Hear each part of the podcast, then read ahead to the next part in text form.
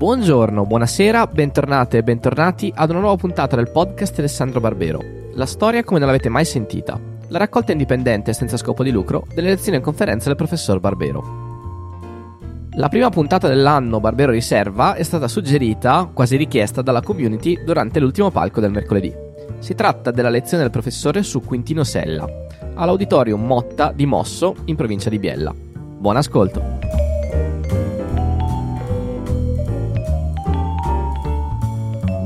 Buonasera a tutti. Eh, io devo confessare un minimo di imbarazzo, perché non è mica uno scherzo venire qui a parlare a voi di Quintino Sella. Eh, venire qui a parlare di Quintino Sella a un pubblico dove secondo me a occhio e croce ci sono parecchie persone che ne sanno più di me su di lui e dove comunque tutti, credo, lo conoscete da quando siete nati. Lo conoscete, lo frequentate, lo considerate un personaggio di famiglia. Ecco, io ho accettato questa sfida. Non verrò, credo, a raccontarvi chissà cosa che non sapevate. E non vi racconterò tutto Quintino Sella, naturalmente, perché l'infinità di campi in cui Quintino si è impegnato è tale che ce ne vorrebbero diverse di serate per accennarvi tutti. Però cercherò comunque, come dire, di condividere con voi un po' di riflessioni che permettono di mettere a fuoco almeno alcuni aspetti della figura di Quintino Sella e cercherò anche di fare quello che uno che fa il mio mestiere può fare, cioè collocarlo nel suo tempo nei problemi del suo tempo, nei modi di pensare del suo tempo, che sotto certi aspetti erano diversi ovviamente dal, dal nostro. Eh, se dirò delle inesattezze mi correggerete dopo, in privato si intende. Allora io comincerei con sottolineare una cosa che forse è quella oggi più difficile da immaginare.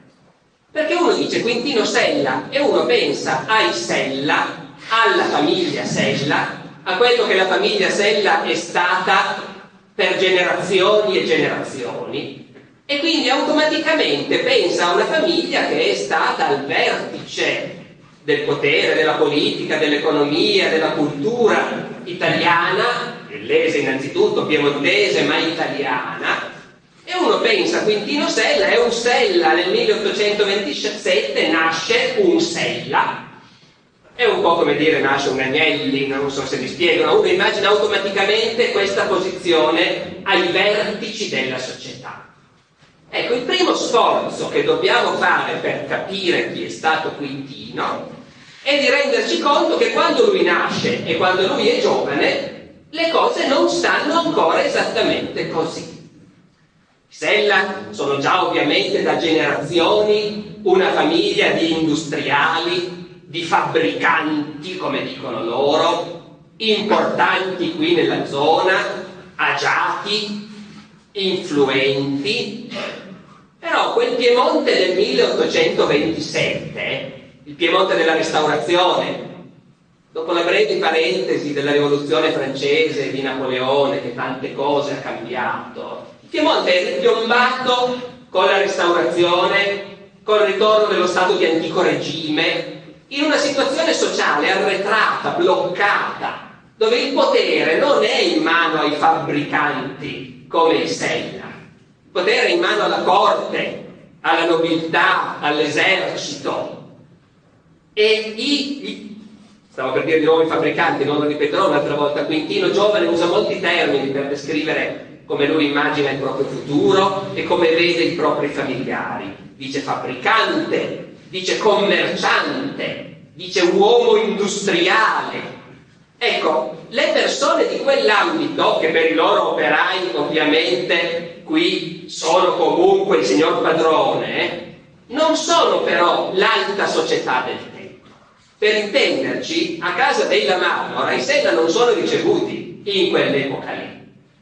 Quindi noi dobbiamo pensare a un Quintino che nasce in un ambiente di industriali che sono ancora molto vicini ai loro operai, ai loro capi operai, che sono ancora molto vicini al lavoro manuale, ne hanno una conoscenza diretta, che sono, come dire, agli occhi dei nobili si sporcano le mani col lavoro, perché agli occhi dei nobili significa sporcarsene le mani, lavorare.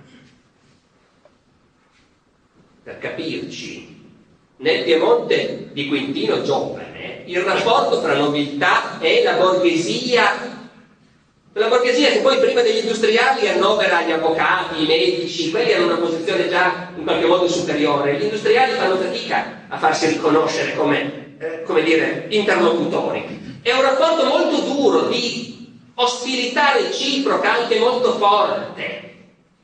Vi faccio una citazione, ancora nel 48, Quintino a 21 anni, quando con la concessione dello statuto e quindi delle prime libertà politiche elementi della borghesia cominciano a entrare in politica, a prendere posizione nella politica nazionale del regno, ci sono a Torino nobili che invocano, cito, Piombo e Capestri per contenere quegli insolenti avvocati, mercanti e popolani che si credono divenuti qualche cosa.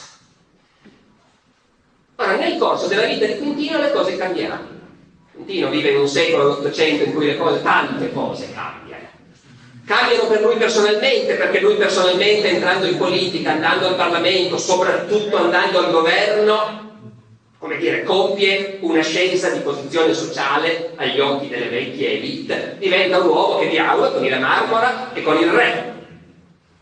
E poi cambiano più in generale, perché comunque la società piemontese si sblocca, il dominio della nobiltà si riduce e la borghesia comincia a prendere in pieno posizione al vertice della società. Ma questo avviene nel corso della vita di Quintino. Quando Quintino è giovane e gli muore il padre. Quintino dice no, noi al padre, noi dobbiamo tutto al nostro padre, gli dobbiamo la piccola posizione sociale che occupiamo è una posizione, ma è piccola. Quintino dice addirittura, è grazie a mio padre che mi ha fatto studiare, se non, se non sono costretto a lavorare la terra con le mie mani. Esagera naturalmente, perché i seller da un po' che non lavorano più la terra con le loro mani, però hanno ancora un po' quella prospettiva lì.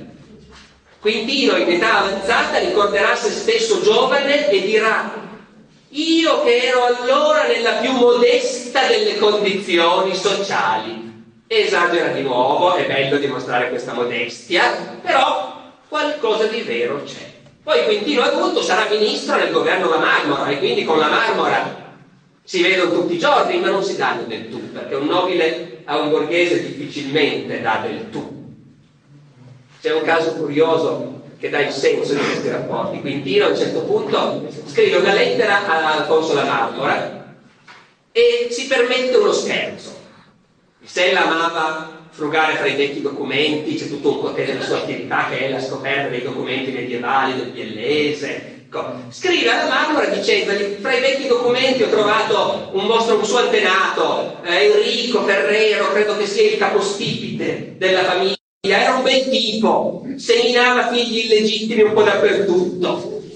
E noi abbiamo la risposta di Alfonso la Marmora, secchissima, che dice cosa va frugando lei fra i miei antenati? A quell'epoca erano tutti così. Sarà anche stato il capostipite della mia famiglia, lasci stare la mia famiglia.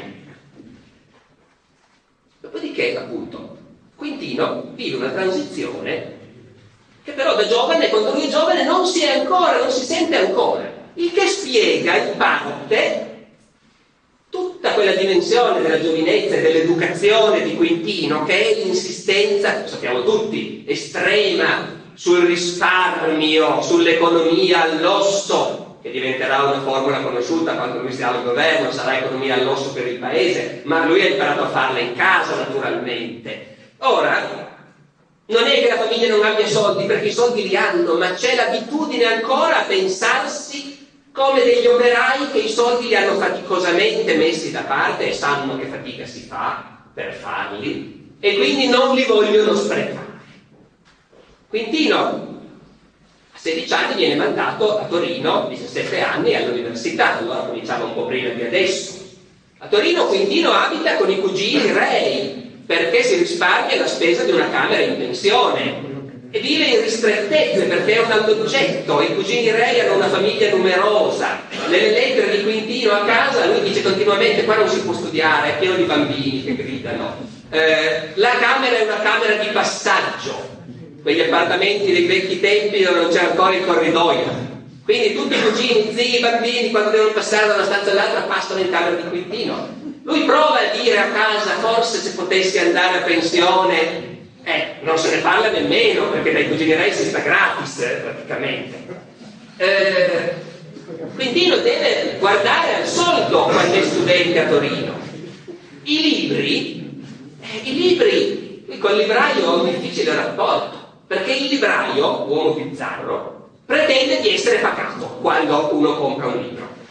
Subito. E Quintino certe volte è costretto a comprare libri a credito.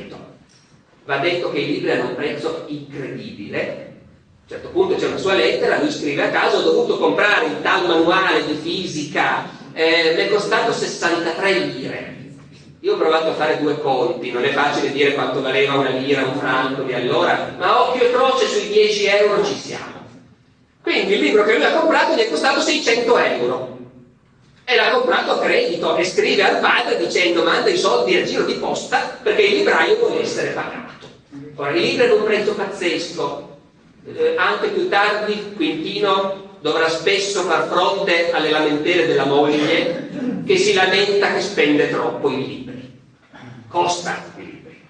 Il bilancio di Quintino, quei 63 franchi, 600 euro, sono una somma enorme per il bilancio di Quintino. A un certo punto bisogna fare una colletta per fare la festa al professore che ha ottenuto un'onorificenza e ogni studente del corso deve dare 10 franchi, sono 100 euro. Quintino, Quintino scrive a casa, rincresce gettare 10 franchi in questo modo, ma è veramente impossibile ritirarsene, cioè ritirarsene fuori e farne a meno. Col padre è un duro rapporto. C'è tutto un episodio che è emblematico veramente, emblematico anche del fatto che Quintino questa situazione in parte la subisce e in parte lui è già un po' diverso. La vecchia generazione è veramente durissima su questo. Quintino dal padre a Torino riceve 20 franchi al mese, 200 euro per le sue spese. Prende lezioni di ginnastica e di scherma, che secondo lui sono indispensabili per la sua salute fisica e quindi per poter studiare bene. A un certo punto il padre gli fa sapere che quei 200 euro, passo all'euro come moneta di misura, che ci capiamo meglio, che quei 200 euro almeno sono troppi. Sta pensando di ridurli a 150. Quintino scrive una commovente lettera, ma anche piuttosto dura al padre, dove dice guarda che la scherma a me serve perché per poter studiare bene devo anche impegnare il mio tempo in attività fisiche, quindi per piacere non mandatemi 150 franchi euro, mandatemene 200. Ne arrivano 100 e il padre gli scrive, tanto hai gli esami, quindi basta con questi divertimenti inutili che ti impediscono di studiare la ginnastica, la scherma, eccetera. Notate che il padre, che morirà qualche anno dopo, pochi anni dopo, lascerà un capitale di 450.000 lire, cioè insomma 5 milioni di euro sostanzialmente. Però i 50 euro risparmiati sulle lezioni di scherma vengono comunque messi da parte. Quintino da questo ambiente familiare assorbe, come sapete tutti, alcuni valori che si porta poi dietro in modo ferreo per tutta la vita e che sono il valore del lavoro, mi sembra addirittura inutile dirvelo, qual è l'altro? Il dovere, naturalmente, l'obbedienza, il rispetto del proprio dovere. Il lavoro, il lavoro è incarnato dal padre, il quale, dice Quintino, lavorò incessantemente tutta la vita senza prendere uno spasso per la sua persona. Quintino da studente qualche spasso se lo prende, anche per quello che il padre taglia il mensile a un certo punto, perché qualche spesuccia di donne si intuisce che c'è del Quintino studente, eh, ma il lavoro però è un valore che lui ha assorbito completamente. Ci riflette e eh? non lo assorbe in modo acritico. Lui dice a un certo punto, noi abbiamo la sua corrispondenza analizzata da storici di Vaglia, con il Quazza, che io sto usando moltissimo per parlarvi adesso. Eh, lui dice a un certo punto, ho visto che se, se sto un pochino senza far niente, mi passa tutta la voglia di lavorare. E quindi, e quindi non devo stare mai senza fare niente. Devo riempirmi totalmente il tempo di qui, l'esercizio fisico, che avrà poi sviluppi ulteriori nella sua vita, ma che nasce soprattutto per l'idea che fermi non si deve stare. Quindi, come dire, qualcuno diceva prima che da bambino giocava col pallone di stracci, sarà, sicuramente sarà così, ma poi eh, i suoi divertimenti si ridimensionano, è la sua idea di vacanze di Quintino. Scrive al fratello, lui è all'università a Torino, tornerà a Biella per le vacanze. La sua idea di vacanze queste vacanze studieremo l'algebra assieme. E questo è il programma di divertimenti fra i due fratelli che si ritrovano per l'estate. Del resto per le vacanze di programmi Quintino ne fa spesso, il Quintino adolescente, giovane. Ecco, sistema per le vacanze del 1845. 18 anni. Potendo fare delle passeggiate, perché devo essere abbastanza sano onde far bene il corso di meccanica. Quindi per poter far bene il corso di meccanica quando torno all'università, quest'estate passeggiate ma comunque mi avanzerà del tempo. Quindi, programma di Quintino a 18 anni per le vacanze, pensavo di studiare ogni giorno due ore di calcolo sublime, due ore di fisica o chimica, due ore di tedesco, due ore di letteratura. Come fare, appunto? Dice Quintino, potrei levarmi alle 5, alzandosi alle 5, studiando fino alle 8, poi si fa il suo programma che gli permetterà di studiare 8 ore al giorno durante.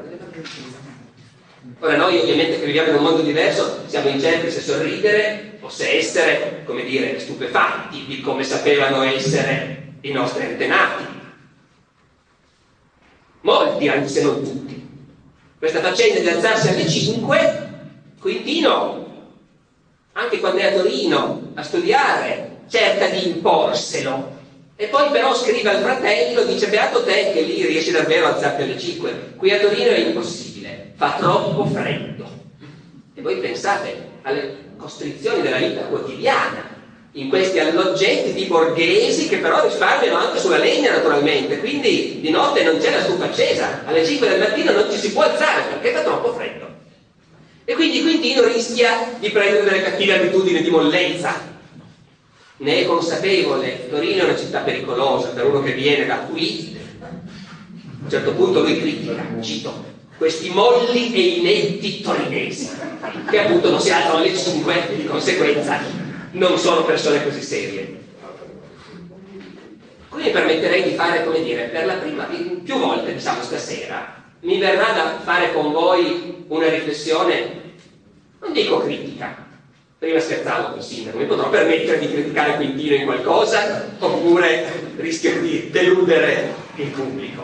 Eh, Emergono però, diciamo, dalle testimonianze su Quintino a volte, come dire, le contraddizioni o anche le conseguenze negative di certi suoi atteggiamenti. Il Quintino che per tutta la vita cerca di alzarsi il prima possibile, perché così è convinto che bisogna fare, ci sono testimonianze che dicono, già in età avanzata, eh, il ministro Sella, che di giorno il ministro Sella ha sempre sonno che dorme dopo pranzo, si addormenta in piedi, dorme dopo cena e tuttavia non si riposa abbastanza, si vede che non è abbastanza in salute, morirà abbastanza giovane, sembra, come sapete, ecco. Eh, che non dorme abbastanza, non dorme abbastanza bene. Però,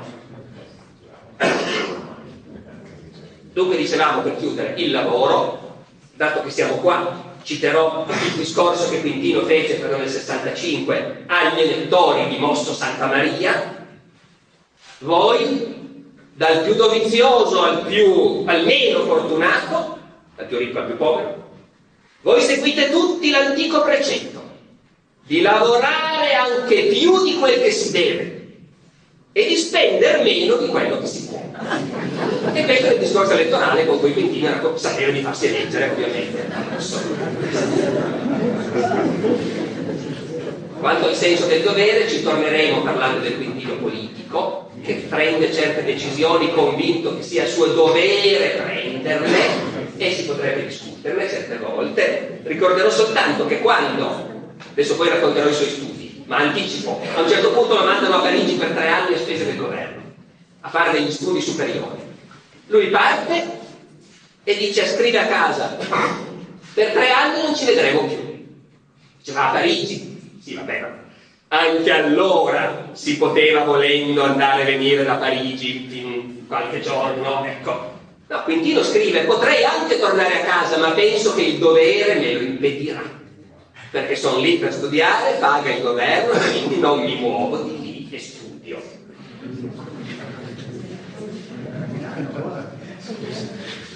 La famiglia da cui Quintino ha assorbito questi valori rimane per lui un orizzonte assolutamente centrale.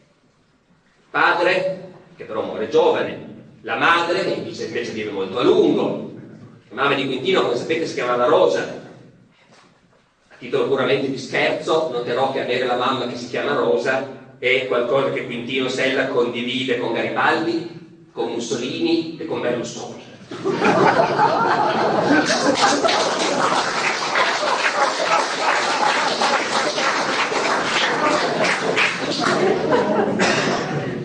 Questa famiglia per Quintino è un punto di riferimento incessante, per sempre. Tra l'altro è una famiglia straordinaria perché, certo, questa estrema, come dire, parsimonia del padre, ma il rapporto tra fratelli è un rapporto straordinario. Morto il padre, si divide un capitale pari a 5 milioni di euro, come vi dicevo, uno dei fratelli è incaricato di fare la spartizione, non sono tutti presenti, qualcuno è via, il Quintino è via in quel momento, il fratello che fa la spartizione dice ci troviamo, vi presento tutti i conti e gli altri gli dicono non importa.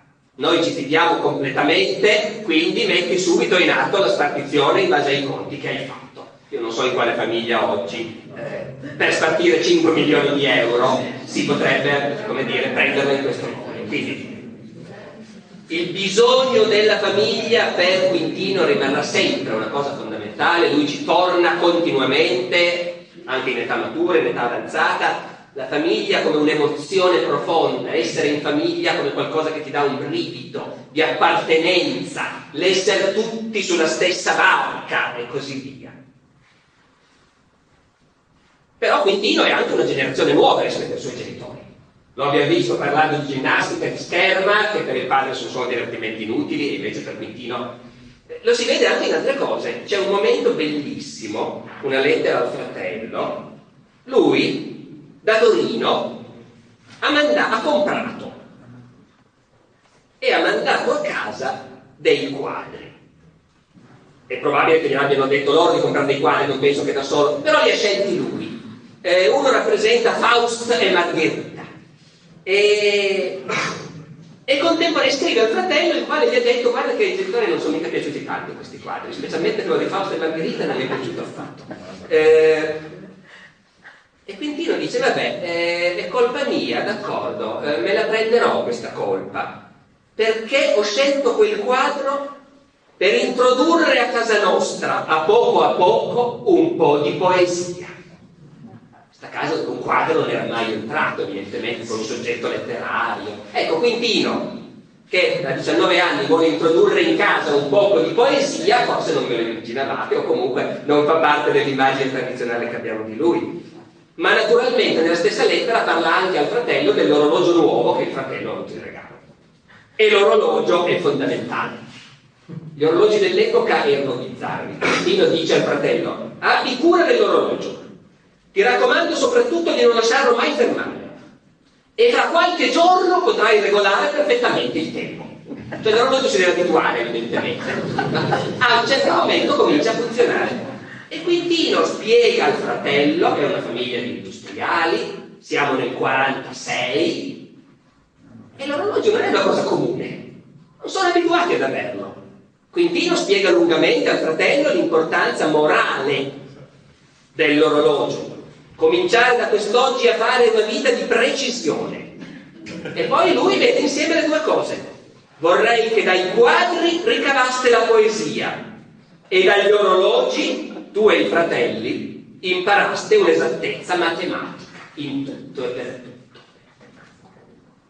Va detto a commento di questa lettera che secondo diverse testimonianze Quintino per tutta la vita continua a non guardare quasi mai l'orologio e non era puntuale di solito perché non aveva l'abitudine di preoccuparsi di che ora era quindi è veramente come dire il mondo antico e il mondo nuovo che si incontrano in quel momento. Abitudini ancestrali, arcaiche, ritmi arcaici e la modernità che arriva. Quintino è la modernità naturalmente è la modernità dell'Ottocento cioè la scienza. Quintino è innanzitutto uno scienziato prestato poi alla politica, ma Quintino con tutti i suoi interessi è uno scienziato, anzi è un tecnico che poi si fa scienziato per la larghezza della sua prospettiva, ma è innanzitutto un tecnico, è un ingegnere. A 16 anni viene iscritto a Torino al corso di laurea in ingegneria idraulica, è un l'ingegnere idraulico. Quando finisce ha davanti a sé la scelta, come dice lui, se fare l'ingegnere o il fabbricante. Fabbricante, cioè tornare in famiglia a gestire con i fratelli l'industria. Oppure fare l'ingegnere, che significa nella prospettiva di quel momento l'ingegnere al servizio del governo, perché è innanzitutto il governo che nel real corpo degli ingegneri e delle miniere ha un piccolissimo numero di super tecnici necessari al governo, appunto. Quintino deve scegliere, poi scelgono per lui, nel senso che il governo gli fa un'offerta che non può rifiutare. Lo mandano a Parigi, come dicevo prima, a studiare all'École des Mines, alla scuola delle miniere, dove si forma l'elite degli ingegneri francesi ed europei, e lui a questo punto ci va. Anche se sa che andare lì vorrà dire rinunciare a fare il fabbricante insieme ai fratelli e seguire un'altra carriera, una carriera di impiego statale. Ecco, sottolineiamo anche questo, Quintino sua, il suo mestiere, quello che gli dà il pane, ha sempre la partecipazione alla fabbrica, si intende. Però il mestiere che fa per anni, di cui guadagna e percepisce lo stipendio, è non uno ma diversi impieghi statali. Quando torna da Parigi, ha subito dei posti. Lo fanno docente all'istituto tecnico, che non è una di tantissime scuole, ma è l'unico istituto tecnico che c'è Torino, che poi diventerà scuola di applicazione degli ingegneri. A 26 anni ha un incarico universitario poi diventa ingegnere del Real Corpo delle miniere e terrà tutti questi incarichi e questi stipendi fino a quando, diventato deputato, non dovrà, per incompatibilità, lasciare tutti gli altri incarichi e gli altri stipendi. Ora, che cos'è che secondo me vale la pena di sottolineare di questa sua carriera? L'estrema rarità del personale specializzato a quell'epoca. E pochissimo il personale specializzato il governo del Regno di Sardegna manda a Parigi due laureati ingegneri, Quintino e un suo amico, a farsi quei tre anni alla scuola delle miniere. Di più non si può, costano. Due, e poi l'altro anno ne andranno altri due, e pian pianino si crea quella che rimane sempre una ristrettissima elite di tecnocrati, di gente che ha compiuto studi di livello europeo, pochissimi che quindi trovano subito, immediatamente lavoro, naturalmente. Nella prospettiva di Quintino c'è una cosa ben evidente, l'istruzione garantisce il successo. Lui poi declinerà questa cosa a vari livelli, scuole per operai, scuole per tecnici, per capi, ma è una cosa che ha imparato lui personalmente. L'istruzione a quell'epoca è cosa talmente per pochi che garantisce automaticamente la riuscita nella vita. Poi naturalmente, come sappiamo, oltre alle sue competenze di ingegnere idraulico ed esperto di miniere, Quintino svilupperà interessi scientifici, la geologia, la cristallografia, svilupperà tutto, ma rimarrà sempre innanzitutto un ingegnere, uno specialista di calcoli. È profondamente imbevuto di questa cultura scientifica, non solo, eh, lo vedremo subito, ma di questa cultura scientifica lui è imbevuto. C'è una sua battuta al fratello, non puoi capire lo spirito del secolo senza sapere l'algebra. Ecco, lo spirito del secolo, di questo Ottocento, della rivoluzione scientifica della rivoluzione industriale. Questa cultura poi è particolarmente tipica del Piemonte, anche se come abbiamo appena detto anche in Piemonte sono pochissimi quelli di quel livello, però in Italia il Piemonte è unico da questo punto di vista. Nel resto d'Italia un interesse di questo genere per le scienze esatte per la tecnica in quell'epoca è praticamente assente. In compenso nel resto d'Italia esiste naturalmente una cultura umanistica e letteraria che in Piemonte è un po' più asfittica in quel momento è una delle cose che faranno, dire, renderanno difficile il rapporto fra il Piemonte e il resto d'Italia nel periodo risorgimentale. Vi cito un aneddoto che non riguarda direttamente Quintino, ma che aiuta a capire il clima di quegli anni.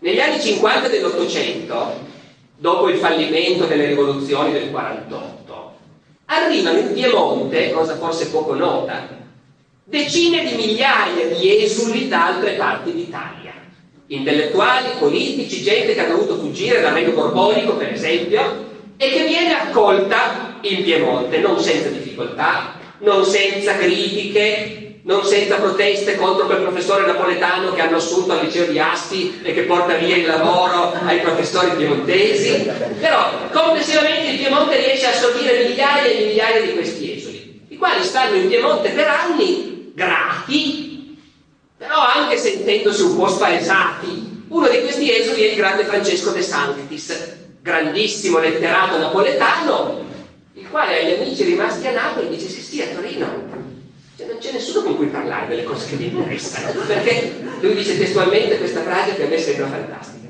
Qui, caro mio, è il Giappone. Guardate che il Giappone è stato appena riaperto al traffico proprio in quegli anni, quindi era di moda, insomma, lui si sente senza nessuno con cui parlare in quest'anno, perché a Torino sono tutti ingegneri, artiglieri, tecnici, meccanici, anche gli industriali sono dei tecnici naturalmente, apro questa piccola parentesi, Quintino studia eh, e poi segue l'impiego statale come ingegnere, ma lui è convinto che anche per un industriale gli studi, e anche abbastanza approfonditi, sono assolutamente indispensabili. Ci sono sue lettere in cui lui traccia il programma degli studi per i fratelli, per i cugini, quello che si conviene oggi a un giovane industriale Cosa deve sapere un giovane industriale all'epoca di Quintino? E naturalmente deve studiare bene la meccanica, saper disegnare le macchine, studiare un poco le costruzioni, sviluppare cognizioni di fisica, studiare bene la chimica, sia inorganica che organica, eh, in più alcune nozioni generali di zoologia, botanica, mineralogia, geologia, eh, ovviamente lingue straniere. Ecco, un altro mondo. L'industriale non è l'imprenditore che gestisce i rapporti con la politica o che segue il mercato, no, no, è uno che fabbrica e che va a vedere come lavorano i suoi operai, conosce i procedimenti e dentro tutto questo. Lui è il padrone anche perché è padrone davvero di tutti i procedimenti che si attuano nella sua fabbrica. Ecco, dicevo, nonostante l'impressione del De Sanctis, in realtà questa elite tecnocratica a cui appartiene Quintino Sella ha anche un salutare rispetto per la cultura letteraria. Quintino, che negli ultimi anni di vita sarà presidente dell'Accademia dei Lincei, eh, Quintino è uno che da ragazzo sapeva a memoria 32 canti della Divina Commedia ed è uno che in Parlamento viene spesso preso in giro perché tende a parlare latino cioè infiorenta i suoi interventi e i suoi articoli di citazioni latine, di massime latine. E sul latino Quintino Sella, da politico, farà una battaglia per il mantenimento del latino nell'istruzione pubblica con questo argomento che oggi non servirebbe più, ma che è curioso. Dice, ma guardate che tutta la produzione scientifica fino a pochi anni fa si scriveva in latino. Se uno vuole studiare seriamente matematica, deve leggere roba in latino, uno deve leggere Newton, Newton scriveva in latino. Quindi è impensabile che una generazione di scienziati non sappia il latino. Ora, queste sono ragioni scientifiche che oggi non varrebbero magari più, ma Quintino in realtà, se uno va a vedere tra le sue citazioni, nelle sue lettere, nei suoi discorsi, ha una convinzione profonda del fatto che in generale non bisogna separare la cultura scientifica da quella umanistica e che la cultura umanistica è necessaria. Vi faccio una citazione, non fosse altro perché appunto, dato il personaggio, magari uno se l'aspettava un po' di meno. Dice Quintino, quando Raffaello faceva delle Madonne, qualcuno avrà potuto credere che egli non facesse nulla che interessasse l'economia del paese ma credete voi che l'arte non abbia un immenso valore economico? La poesia stessa, le speculazioni filosofiche, tutto ciò che muove, che fa vivere, ha un valore immenso sotto tutti i punti di vista. Non erano ancora i politici per i quali la, la, la cultura non da mangiare e quindi, e quindi non serve. Allora, questo scienziato, questo tecnico che diventa scienziato, questo ingegnere al servizio del governo, che però ha sempre la sua partecipazione nella fabbrica gestita dai fratelli, vive nell'Italia del risorgimento. Vive in un'Italia dove la passione politica, la passione per il nazionale, ecco, sono cosa quotidiana, sono cose in cui loro sono immersi e che vivono con un impegno altrettanto tutti coloro, Quintino e la sua generazione vivono con lo stesso impegno la passione per l'Italia, per l'unità d'Italia, per il risorgimento da fare, con cui vivono altre passioni. Nelle lettere di Quintino durante le guerre del risorgimento si trovano continuamente i richiami al fatto che lui, lui vorrebbe partire, vorrebbe farsi soldato contro l'Austria, combattere contro gli austriaci, l'entusiasmo per Garibaldi nel 49, al tempo della Repubblica Romana, l'entusiasmo perché sente che la nazione si sta risvegliando, lui ha l'Italia sulla bocca continuamente, una nazione di cui lui vede bene i limiti. Un grosso limite è il fatto che l'italiano non parla nessuno, per esempio. Lui di questo soffre, lui, lui per primo lo parla male l'italiano, eh? quindi per tutta la vita continuerà a scrivere noi saressimo, noi potressimo, eh, continua a usare il verbo chiamare alla piemontese per dire chiedere. Il ministro mi ha chiamato che cosa ne penso di quella cosa. Eh, e però, però ci sono sue lettere cui lui scrive ai fratelli e dice cercate di parlare italiano in casa. E come lo motiva? Perché dice è una vergogna per noi italiani. Negli altri paesi, magari la gente parla in dialetto, in Germania la gente parla in dialetto, ma tutti sanno anche la lingua nazionale, anche i poveri, anche gli intimi operai che io ho trovato in Germania sanno parlare la lingua nazionale. Noi italiani no e questa è una vergogna.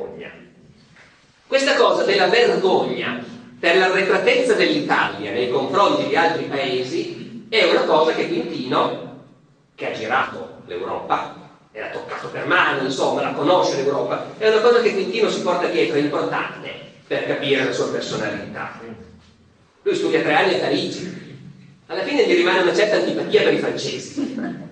E però il riconoscimento, lui lo dice, non c'è niente da fare, sono gente molto più seria di noi, studiano di più, sanno di più, i loro studenti sono migliori, noi italiani siamo sbruffoni, crediamo di essere al loro livello, ma non siamo al loro livello. E qui farei una digressione, no? una deviazione verso un argomento che voi sicuramente vi aspettate che trattiamo, infatti lo trattiamo, l'alpinismo, la passione alpinistica di Quintino. Perché lo infilo qui questo argomento? C'è un gancio, come vedrete. La passione alpinistica di Quintino nasce naturalmente nel solco della sua convinzione che bisogna occupare il fisico, che bisogna fare esercizi salutari e andare in montagna è certamente quello che alla fine lui sposa, la scherma a un certo punto la smette, ha fatto anche box a un certo punto da giovane, ma poi lascia anche la box. In montagna invece andrà tutta la vita. La montagna, esito a chiamarlo un divertimento naturalmente. Montagna per Quintino che deve rispettare un po' il suo personaggio, diciamocelo anche, eh? e quindi nelle dichiarazioni ufficiali e pubbliche la montagna serve per avvezzarci alle fatiche, alle privazioni, alle sofferenze. Quindi più si fatisce quando sei in montagna meglio è patire freddo se possibile, perdersi, rischiare la pelle e questo è il vero senso dell'esperienza di andare in montagna. Trovare il coraggio di sfidare i pericoli, ma naturalmente poi superarli, non ammazzarsi, imparare. Ecco. Quindi una funzione pedagogica dell'andare in montagna che non toglie che a Quintino piacesse moltissimo andare in montagna e che anche se non lo diceva, gli piaceva e lo faceva anche perché gli piaceva naturalmente. C'è una sua osservazione rivelatrice in questo. Magari qualcuno qui si riconoscerà. Noi tutti piemontesi andiamo un po' in montagna, no? Quintino dice che non gli piacciono quelli che in montagna corrono troppo perché vogliono solo arrivare in cima. Li abbiamo tutti veduti questi alpinisti che pur di correre nulla vedono, nulla guardano, soddisfattissimi la sera se hanno percorso un numero di chilometri spropositato. Tutti noi è capitato di andare in montagna con amici che vogliono solo arrivare in cima e non si fermano, se ti fermi a guardare uno spettacolo meraviglioso, li perdi e devi correre per raggiungerli. Ecco, quindi non era di quelli. Ma in questa sua passione per la montagna c'è anche una fortissima spinta appunto pedagogica e italiana. è una sfida per l'Italia, imparare a andare in montagna. Perché quando Quintino è giovane, in montagna ci vanno solo gli inglesi. E dai nostri è considerata una bizzarria, si sa che gli inglesi sono gente strana, ecco, e quindi loro vanno in montagna, ma nessun italiano sostiene di andare in montagna. Ora Quintino, Quintino si rende conto che questa faccenda non va bene. Non si può considerare la montagna come un'originalità per gli inglesi. Gli inglesi fondano un club alpino. In Inghilterra è pieno di gente che conosce le Alpi come le sue tasche, che va sulle nostre montagne e noi italiani non ci andiamo. Questo non va bene. Le nostre montagne dobbiamo conquistare noi. Questa idea di conquista ce l'ha fortissima. Lui quando sale sul viso, poi intaglia personalmente sul bastone, buon viso. E quando sale non so più su quell'altro, forse la intaglia sul bastone, sono vittorie. Ma vittorie italiane. Da qui il CAI, il club alpino italiano. È la fierezza di poter dire ho fatto crescere il paese in quest'ambito. E notate che è una cosa straordinaria questa, eh, perché effettivamente il club alpino italiano, in vita di Quintino, arriva ad avere 2300 membri, quando in tutta Europa gli alpinisti sono 11.000. Quindi l'Italia, paese assai arretrato da molti punti di vista, no? dal punto di vista dell'andare in montagna si è messo in pari con i paesi più civili, più evoluti. E questo è un risultato consapevolmente ricercato da Quintino. Gli inglesi sono dei modelli in tutto, lui lo cita a un certo punto. Quel ballerino inglese a cui dopo la danza la compagna chiede siete divertito? E il ballerino risponde signora io non ballo per divertirmi, ballo per sudare. Un film appunto sanitario essenzialmente. Questi inglesi, mi fermo ancora un momento su di loro, perché per Quintino è una bella sfida questa faccenda degli inglesi lui va in Inghilterra a un certo punto, quando va in Inghilterra è veramente lo shock culturale dell'uomo che si rende conto di avere delle arretratezze che non, che non immaginava neanche. Quali sono? Sono cose banalissime, eh, ve le dico subito. Intanto lui quando va in Inghilterra si accorge che lì nessuno porta la barba e che i conelli per la strada lo prendono in giro perché è il Giappone, quindi si stufa si taglia la barba. Ma il problema, dice, è che qua bisogna farla tutti i giorni. E quando si va in visita la sera bisogna arrivarsela prima di uscire e andare in visita. Voi capite un paese dove si fanno la barba tutti i giorni? A Mosso uno se la fa il sabato o la domenica mattina ovviamente per andare a messa e basta per tutta la settimana. E anche la borghesia fa così. Invece gli inglesi si fanno la barba tutti i giorni. Ma non basta. La pulizia quasi esagerata, dice Quintino, degli inglesi e che in tutti i casi riesce anche gravosa la borsa. Perché costa la pulizia in? Bisogna assolutamente cambiare camicia tutti i giorni. Non va inglese pulito che non lo faccia. Al mattino ciascuno fa una toeletta che dura sempre più di mezz'ora fra il lavarsi, il fregarsi e il pettinarsi. È una faccenda di cui io non avevo alcuna idea. L'italiano che con la barba non fatta e la camicia del giorno prima si trova improvvisamente nel paese più evoluto del mondo. E così su tante altre cose. Viaggiare. Viaggiare dice bisogna farlo, tu promuove i viaggi, bisogna che gli italiani viaggino. Bisogna fare come gli inglesi e gli americani i quali se sono in un altro paese per un qualche motivo e hanno un po' di tempo cominciano a viaggiare, ad andare in giro, a vedere i posti. Noi non lo facciamo, dobbiamo farlo. Dunque è tutta una rincorsa, se volete, per far progredire un paese che lui percepisce giustamente, arretrato da molti punti e portarlo al livello dei grandi paesi europei. Dunque, questo parlando già da molto tempo, eh? come voi ben sapete ci sono tantissime cose che potremmo raccontare di Filippino Sella, faremo una scelta. Io credo che qualcosa bisogna dire della sua attività politica, evidentemente, della sua carriera politica. Carriera politica alla moda di allora, uomini preparati ce n'è pochi, a 26 anni è professore universitario, a 35 anni è ministro. Perché? Perché ce ne sono pochi, semplicemente, di competenti.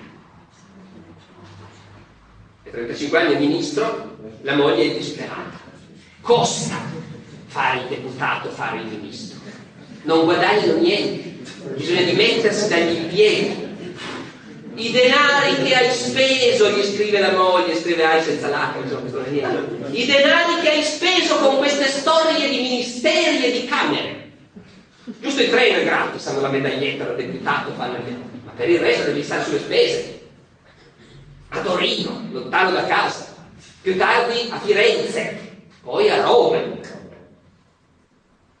Spese enormi, i parenti preoccupati, cosa gli è venuto in mente di fare politica. È noto l'aneddoto, sarà vero, sarà apocrifo, però viene raccontato del parente che lo incontra al culmine della sua carriera, lo guarda e gli fa peccato, saresti diventato un così buon fabbricante di panni. Ora, il Sella politico si trova a dover fare delle scelte che disgraziatamente per noi risultano molto attuali. Qual è il contesto? Il contesto è che c'è stato il grande entusiasmo del risorgimento, l'immenso e imprevisto successo della seconda guerra di indipendenza e poi dell'impresa di Garibaldi e l'unificazione del paese molto prima di quello che Cavour si aspettava. Poi già che già Cavour muore lasciandoli tutti soli ad arrangiarsi. Non c'è un soldo in cassa. Le guerre costano carissime. Per pagare la seconda guerra di indipendenza Cavour ha indebitato il Piemonte fino al collo per fortuna i Borboni che non spendono hanno accumulato riserve auree discrete, quelle serviranno, ma comunque il nuovo Stato italiano si ritrova un debito gigantesco e un bilancio catastrofico. Tanto per capirci, all'inizio eh, le spese dello Stato sono il doppio delle entrate. Come si fa? Si prendono i soldi in prestito, si lanciano prestiti che equivalgono alle entrate come dimensioni. A un certo punto la spesa per interessi arriva al 36% delle uscite dello Stato. Un terzo delle spese dello Stato sono la spesa per interessi. In questa situazione, Quintino, che privatamente si dice atterrito del bilancio, accetta di fare il ministro delle finanze. Credo che non abbia trovato nessun altro che fosse disposto farlo in certi momenti. Quintino sente di avere un dovere e il suo dovere è risanare il bilancio. Ricetta. Occorrono imposte. Imposte, nient'altro che imposte. Se uno va a vedere come funzionavano le imposte nell'Italia di allora rimane esterrefatto, devo dire, rispetto a oggi. La stragrande maggioranza degli introiti vengono dai dazi, dalle gabelle, quindi dalle imposte indirette. L'imposta diretta che è proporzionale alle entrate, la ricchezza mobile la chiamano allora, è bassissima, circa un settimo delle entrate, è l'unica imposta che è un po' più equa perché i ricchi pagano un po' di più, non è proporzionale, non è in crescita, è assolutamente, non ci sono aliquote differenziate, però i ricchi, dato che guadagnano di più, pagano almeno anche di più. Gli italiani, specialmente la classe agiata, sentono di essere il paese più tartassato del mondo quanto a imposte. I ricchi protestano a gran voce contro la folle aliquota IRPEF, diciamo così, che è del 13%. Sapete quanto sono adesso le aliquote, no? Ecco, allora l'aliquota del 13% sulla ricchezza mobile è sentita come una vergogna, un esproprio dei ricchi, nessun altro paese d'Europa paga così tanto. Ed è qui, è qui che, come dire, eh, si pone il problema, il problema grosso e anche il dramma della carriera politica di Quintino, che ha deciso che bisogna risanare il bilancio e portarlo in pareggio. E una volta deciso che l'obiettivo è quello, è suo dovere raggiungerlo, e i mezzi, i soldi bisogna trovarli dove possono essere non viene in mente a nessuno apparentemente, è qui che io, come dire, è facile ovviamente pontificare vivendo in un'altra epoca, tuttavia a qualcuno potrebbe venire in mente che magari alzare dal 13 al 15% l'IRNA, no, ecco. non si può per tante ragioni. Quintino decide che I soldi bisogna trovarli laddove insomma la gente deve tirare fuori per forza. Tutti mangiano pane o polenta nel paese, la stragrande maggioranza degli italiani vive in pratica di solo pane o sola polenta, quindi tassiamo il pane e la polenta. E per essere sicuri di tassarli con certezza, tassiamo alla radice, al mulino, dove si macina il grano o il granturco. Una malignità potrebbe essere che il riso non si macina, il riso rimane comunque al di fuori della tassa sul macinato, ma riguarda una piccolissima zona, il collegio elettorale di Quintino naturalmente. Ma a parte questo, eh, che è però veramente una malignità, il paese si trova in questa situazione. E la tassa sul macinato è applicata in un modo drammatico, cioè vanno i carabinieri a ogni mulino a applicare un contatore sigillato e guai a toccarlo e il contatore conta i giri delle palle del mulino e su quello si paga. È un'imposta che si abbatte su un paese già misero di suo, è un'imposta che comporta delle sperequazioni perché sul mais è più bassa. È giusto, il mais vale meno del grano, però sta di fatto che il sud il mais non lo conosce, al sud tutti mangiano grano, anche i poverissimi. E quindi mentre al nord i contadini mangiano polenta di gran turco e pagano una lira e mezza, eh, al sud i contadini mangiano pane di grano e pagano due lire. L'imposto sul macinato provoca sofferenze enormi e critiche violentissime.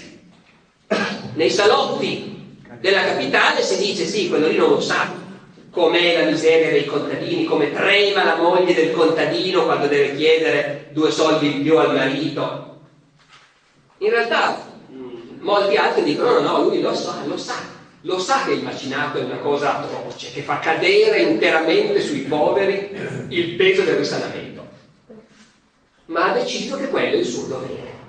E una volta che ha deciso che quello è il suo dovere, non c'è più spazio per la discussione. Ecco, questo, dire, questo entrando un po' nel terreno delle interpretazioni, io devo dire che personalmente mi chiedo, avendo un po' visto queste cose, se certe volte questo decidere che c'è un dovere non impedisse poi di vedere le altre eventuali possibilità o di rimettere in discussione. No, il dovere è quello.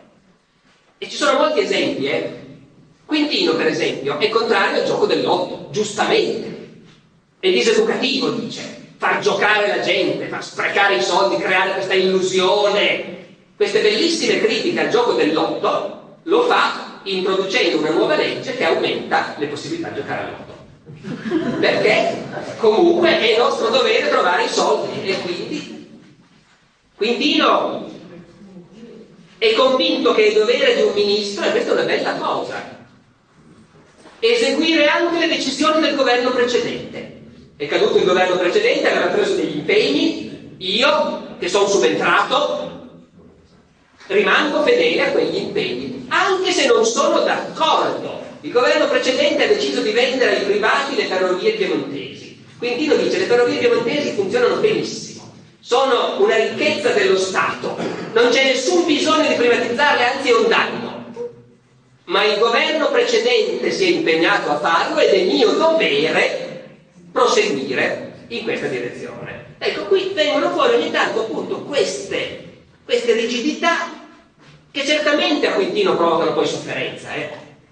perché quando la tassa sul mecenato viene abolita, lui vota contro l'abolizione, ma poi ci sono testimonianze, gli portano una poesia di un poeta popolare che come dire, canta questo giorno meraviglioso in cui i carabinieri sono andati al mulino e hanno tolto il contatore. E quindi io questa poesia la legge, gli piace, rimane commosso, la fa leggere agli amici. Quindi anche lui è commosso che questa sofferenza del popolo è finita. Però era stato suo dovere imporla. Naturalmente, come dire, i sacrifici devono farli tutti, ognuno li fa a suo modo, anche al re Quintino taglia la lista civile, qualche milione, anche con re litiga. C'è la famosa vicenda in cui il re Vittorio gli dice, anche questo è un aneddoto magari apocrifo, tuttavia circola, si vede che lei è figlia di mercanti. E Quintino dice sì, ma di mercanti che hanno sempre onorato la loro firma. Fatto sta che l'Italia va in pareggio, raggiunge il pareggio di bilancio ha raggiunto il pareggio di bilancio, ha vissuto una lunga stagione di fortissima inquietudine sociale, ha cominciato ad avviare i suoi poveri all'emigrazione, ha creato certamente una rottura fra lo Stato e la popolazione in certe regioni nel sud, per esempio, dove già è difficile la situazione, che poi si pagherà. In compenso ha costruito una meravigliosa flotta da guerra, perché lo Stato deve potersi difendere e quindi le spese militari si cerca Quintino di toccarle, però che a un certo punto. Ecco, solo per dire che ovviamente nei suoi panni nessuno se la sarebbe cavata.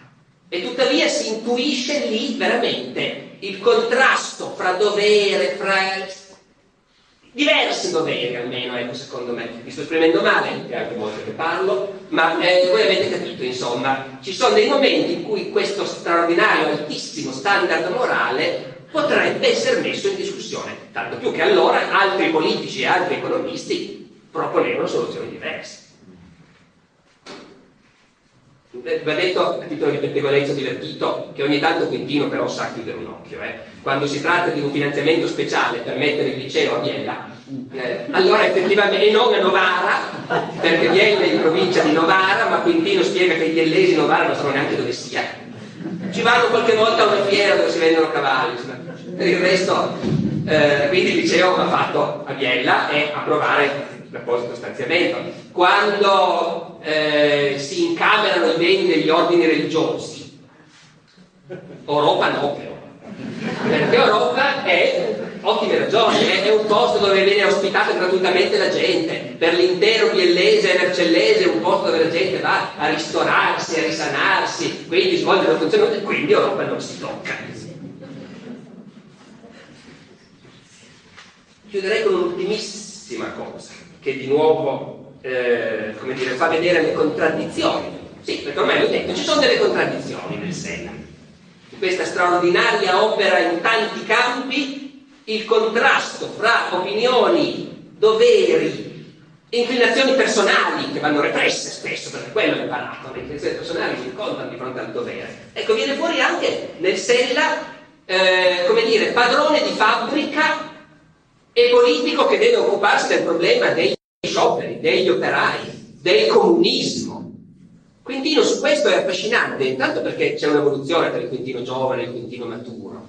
Quintino giovane nel 48 è a Parigi, dove c'è la rivoluzione, studente, ed è in piazza con gli studenti, è in piazza con gli studenti tra le fucilate e racconta a casa questa vicenda meravigliosa della rivoluzione del 48 e a un certo punto racconta quel momento straordinario in cui c'erano le truppe schierate e dall'altra gli operai e gli studenti e Quintino in mezzo, eh, tra gli operai e gli studenti. E non si sapeva cosa avrebbero fatto i soldati e poi all'improvviso i soldati alzano in alto il, il calcio del fucile e accolgono a braccia aperte i dimostranti. E Quintino dice momento meraviglioso. Poi dice, io veramente non sono d'accordo con questo sviluppo delle cose, eh? perché qui questa piega che sta prendendo la politica francese però è commosso. Questa commozione l'avrà anche altre volte. Si sente parlare in quell'epoca di comunismo, la dottrina che tutti dovrebbero avere la stessa ricchezza a disposizione, non esserci poveri e ricchi. Quintino dice, apparentemente è molto giusto. Anzi, dire la verità è giusto, ci credo anch'io, però è impraticabile perché si sa che se si mette su quella china.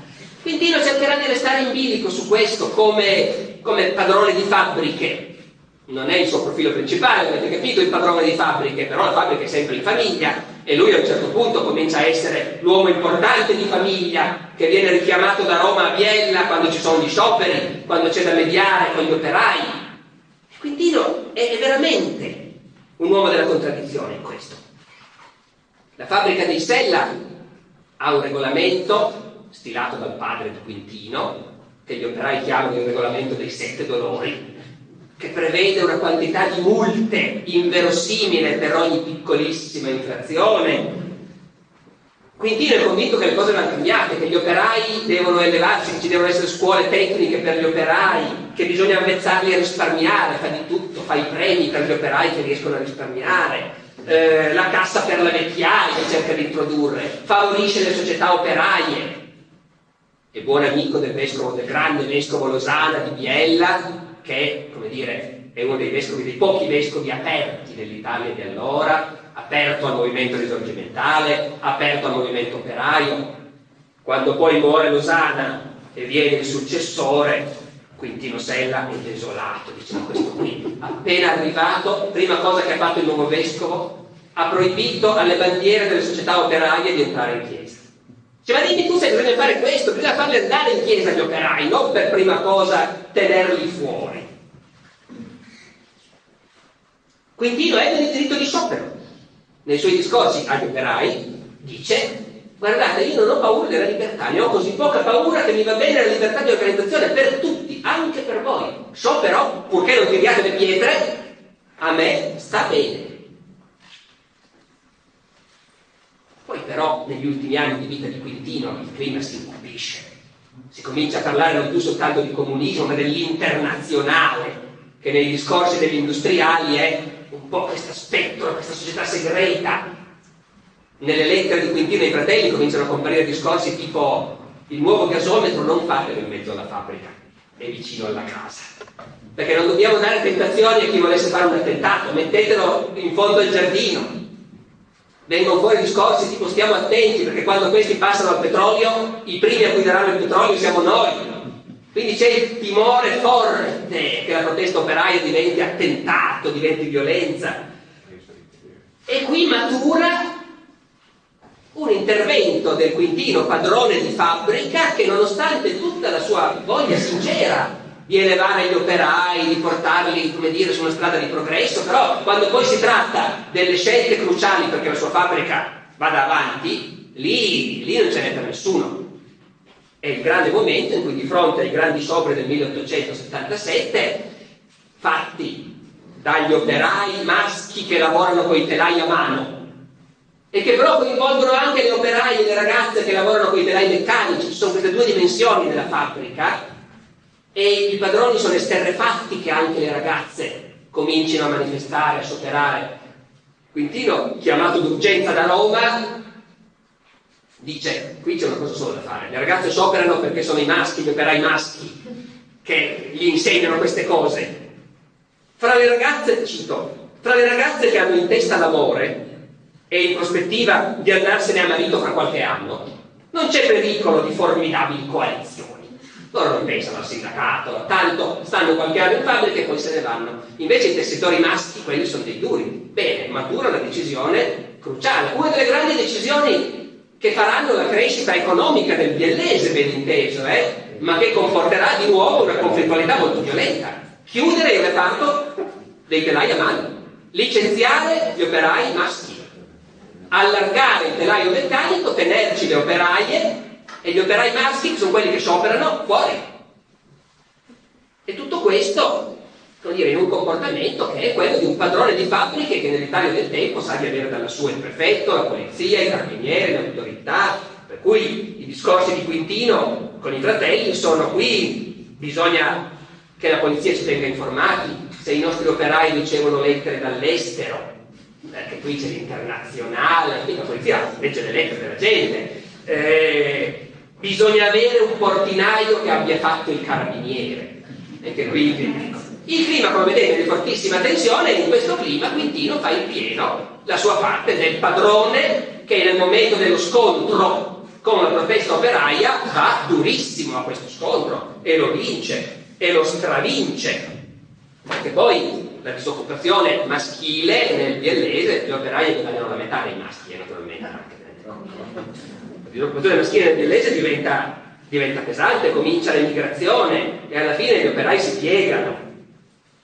Qualche anno dopo, 46 tessitori di Chiavazza scrivono una lettera all'illustrissimo signor Quintino Sella. Sono tutti operai disoccupati che scrivono a Sella. Vossignoria illustrissima, una voce benefica sparsa in Chiavazza che la signoria, eh, la sintassi è quello che è naturalmente, che la signoria vostra ha molto desiderio nel rispettabile suo lanificio, scritto L apostrofo anificio, di occupare una quantità di tessitori chiavazzesi. E perciò noi sottoscritti desideriamo fervorosamente di presentarsi, se tale creda, alla signoria vostra illustrissima, al che voglia accordare a tale inaspettato favore e che noi tutti siamo pronti a servirlo con puntualità e fedeltà e rispetto, speranzosi dalla di lei, signoria vostra illustrissima, d'ottenere questo benefico impiego e di perdonarci gli errori.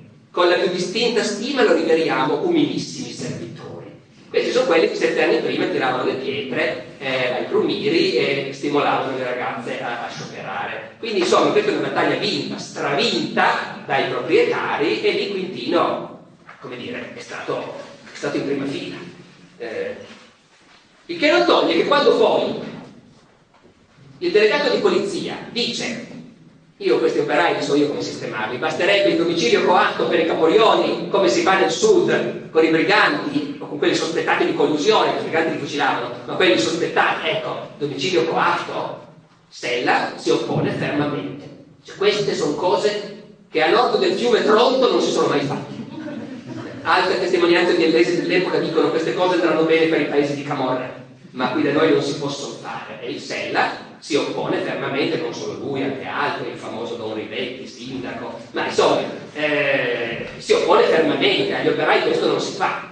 E quindi di nuovo, questa, non, non so se contraddizione, oscillazione, sono cose diverse, come padrone il suo dovere di salvare la sua fabbrica e, e lo fa spietatamente, come uomo politico e cittadino pronto a tutto pur di aiutare gli operai a, a, a elevarsi. Bene, come vedete, non dico non caviamo un ragno dal buco, ma non tiriamo le fila, è un uomo complicato Quintino. Ci sono tantissime cose di cui non ho parlato, il suo anticlericalismo, il suo culto di Roma capitale, noi dobbiamo in gran parte a Quintino Sella, se Roma è la capitale d'Italia, la sua grandissima spasmodica attenzione all'ingrandimento di Roma. C'è un settore in cui Quintino spende, fabbricare nuovi ministeri a Roma, immensi con spazio per migliaia di impiegati li vuole lui, quello delle finanze bisogna lui il progetto, perché Roma non deve essere la capitale d'Italia e deve essere al vertice. I grandi finanziamenti per l'Università di Roma, che deve essere la migliore del paese. Ecco. Eh, non ho parlato della sua concezione dell'istruzione a vari livelli, della sua idea di mobilità sociale. È di nuovo contraddittorio. Da un lato ha l'idea che l'operaio che studia può diventare tecnico, capo operaio, dall'altro la sua idea è che le scuole vanno differenziate. Chi può manda i figli a un certo tipo di scuola, chi può spendere qualcosa di più li manda a una scuola migliore. Insomma, come vedete, sto accalcando tante cose perché mi dispiace smettere. Eh, però l'essenziale che mi sembra di aver capito, o almeno le cose che mi sono venute in mente, studiando un po' Quintino, ve le ho dette e quindi, eh, insomma, se vi ho annoiato scusatemi.